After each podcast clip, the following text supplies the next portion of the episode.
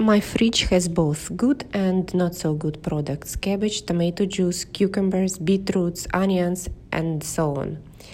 Take cabbage for example. Different studies say that cabbage is packed with uh, dietary fiber, potassium, vitamin B1, folate, copper, phosphorus, vitamin B2, magnesium, calcium, selenium, iron, protein, and niacin.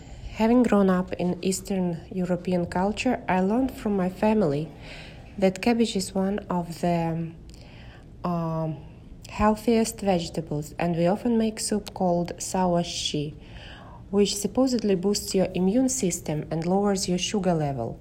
Barrel marinated cabbage is bursting with vitamin C and is one of the most favorite winter sides in Slavic culture.